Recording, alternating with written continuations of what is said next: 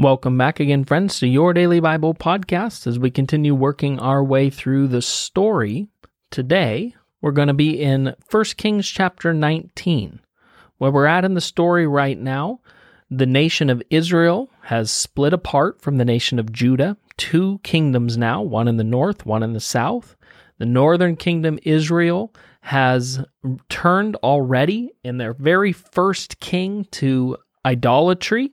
They've set up golden calves and began uh, building temples and worshiping these foreign gods. And from there, they just continue to spiral further and further into rebellion and idolatry and sin until we come to King Ahab and his wife Jezebel, that the Bible tells us are the most wicked and evil and stir up more anger from the Lord than any other kings. They're worshiping now openly the god Baal, the god of the Canaanites and the Amorites that just generations prior had cleared out of the promised land. And now they've turned to Baal and are worshiping Baal and Asherah, and things are wicked and evil on a scale that Israel had never experienced before. Now God sends a prophet named Elijah to King Ahab to tell him that actually he's going to stop the rain and bring about a famine on the land until Elijah comes and tells it to rain again. So Elijah leaves and goes out to the countryside where God provides from him next to a brook. He sends birds with food, and eventually the brook runs out. So God sends Elijah to a widow who provides for Elijah supernaturally with a small jar of oil and a small amount of uh, flour. Each day she's able to feed her family and Elijah. Three years go by until Elijah returns to King Ahab in order to in an unbelievable way, demonstrate God's power and his authority and his lordship over the people of Israel and over the false gods and idols that the Israelites have turned to. So there's a contest on Mount Carmel. Amazing story I want to encourage you to read in chapter 18, where God victoriously demonstrates his power over sin, his power over evil, and over these idol gods. And fire falls from heaven. It's amazing story. Go and read it. 1 Kings chapter 18. But just after this, we hear today's story in chapter 19, and it's quite surprising when you understand the context of where Elijah just came from. Starting in verse 1 of chapter 19. Now Ahab told Jezebel everything Elijah had done and how he had killed all the prophets with the sword. So Jezebel sent a messenger to Elijah to say, May the gods deal with me, but if ever so severely, if by this time tomorrow I do not make your life like that of one of them. Elijah was afraid and ran for his life. When he came to Beersheba in Judah, he left his servant there, while he himself went a day's journey into the wilderness. He came to a broom bush sat down under it, and prayed that he might die.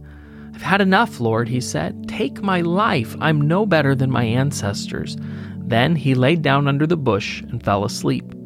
All at once an angel touched him and said, Get up and eat. He looked around, and there by his head was some bread, baked over hot coals, and a jar of water. He ate and drank, and then he laid down again. The angel of the Lord came back a second time and touched him and said, Get up and eat, for the journey is too much for you. So he got up and ate and drank. Strengthened by the food, he traveled 40 days and 40 nights until he reached Horeb, the mountain of God. There he went into a cave and spent the night. And the word of the Lord came to him What are you doing here, Elijah? He replied, I've been very zealous for the Lord God Almighty. The Israelites have rejected your covenant, torn down your altars, and put your prophets to the death by the sword. I'm the only one left, and now they're trying to kill me too. The Lord said to him, Go out and stand on the mountain in the presence of the Lord, for the Lord is about to pass by. Then a great and powerful wind tore the mountain apart and shattered the rocks before the Lord. But the Lord was not in the wind. After the wind, there was an earthquake but the Lord was not in the earthquake. After the earthquake came a fire, but the Lord was not in the fire. And after the fire came a gentle whisper.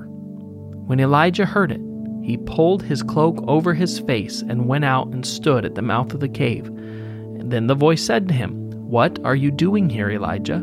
He replied, I've been very zealous for the Lord God Almighty. The Israelites have rejected your covenant, torn down your altars, put your prophets to death by the sword. I'm the only one left, and now they're trying to kill me too. Okay, amen. So soon after Elijah's great success on Mount Carmel, demonstrating God's power by fire, then praying, and rain comes back to the land, you'd think, emboldened by this experience, that Elijah would stand strong in the face of fear and danger, but that's not the way the story goes. Elijah runs in fear. He escapes into the wilderness because he's afraid of his enemies. He's so exhausted and so discouraged and so depressed that he asks God to kill him. He wants to die.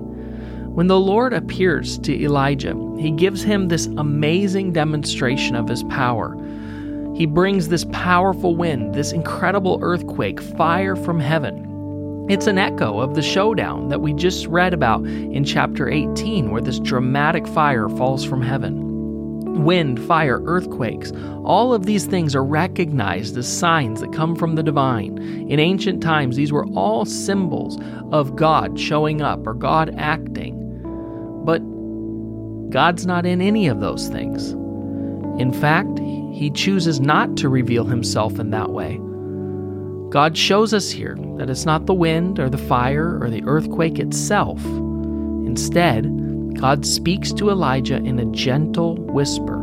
So Elijah is fortified by experiencing the presence of God by means of a gentle whispering voice in the midst of silence.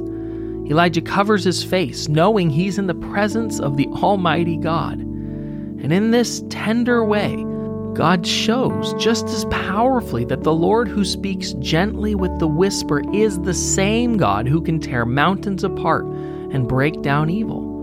And when he asks, What are you doing here, Elijah? He's showing Elijah that he still has plans to use him to keep on bringing his kingdom into this world through Elijah.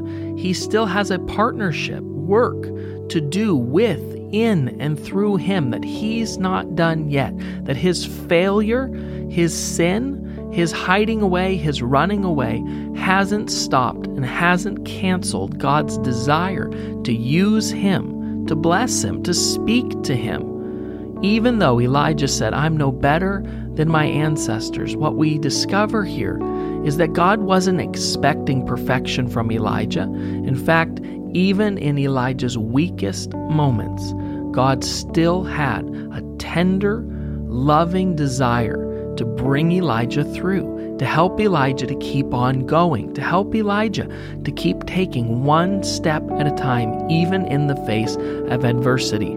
Friends, God is not expecting you to be perfect. He's just trying to keep you moving in the right direction. So, no matter what happens, no matter what you've done, don't lay down under the tree. Stay moving forward. Hear the encouragement of the Lord to you today. Get up. What are you doing here? Keep moving. Keep going. Don't stop here because God's not done with you yet. Let's pray. Lord, I'm so thankful for your mercy and for your grace. I'm so thankful that you're not done with any of us yet.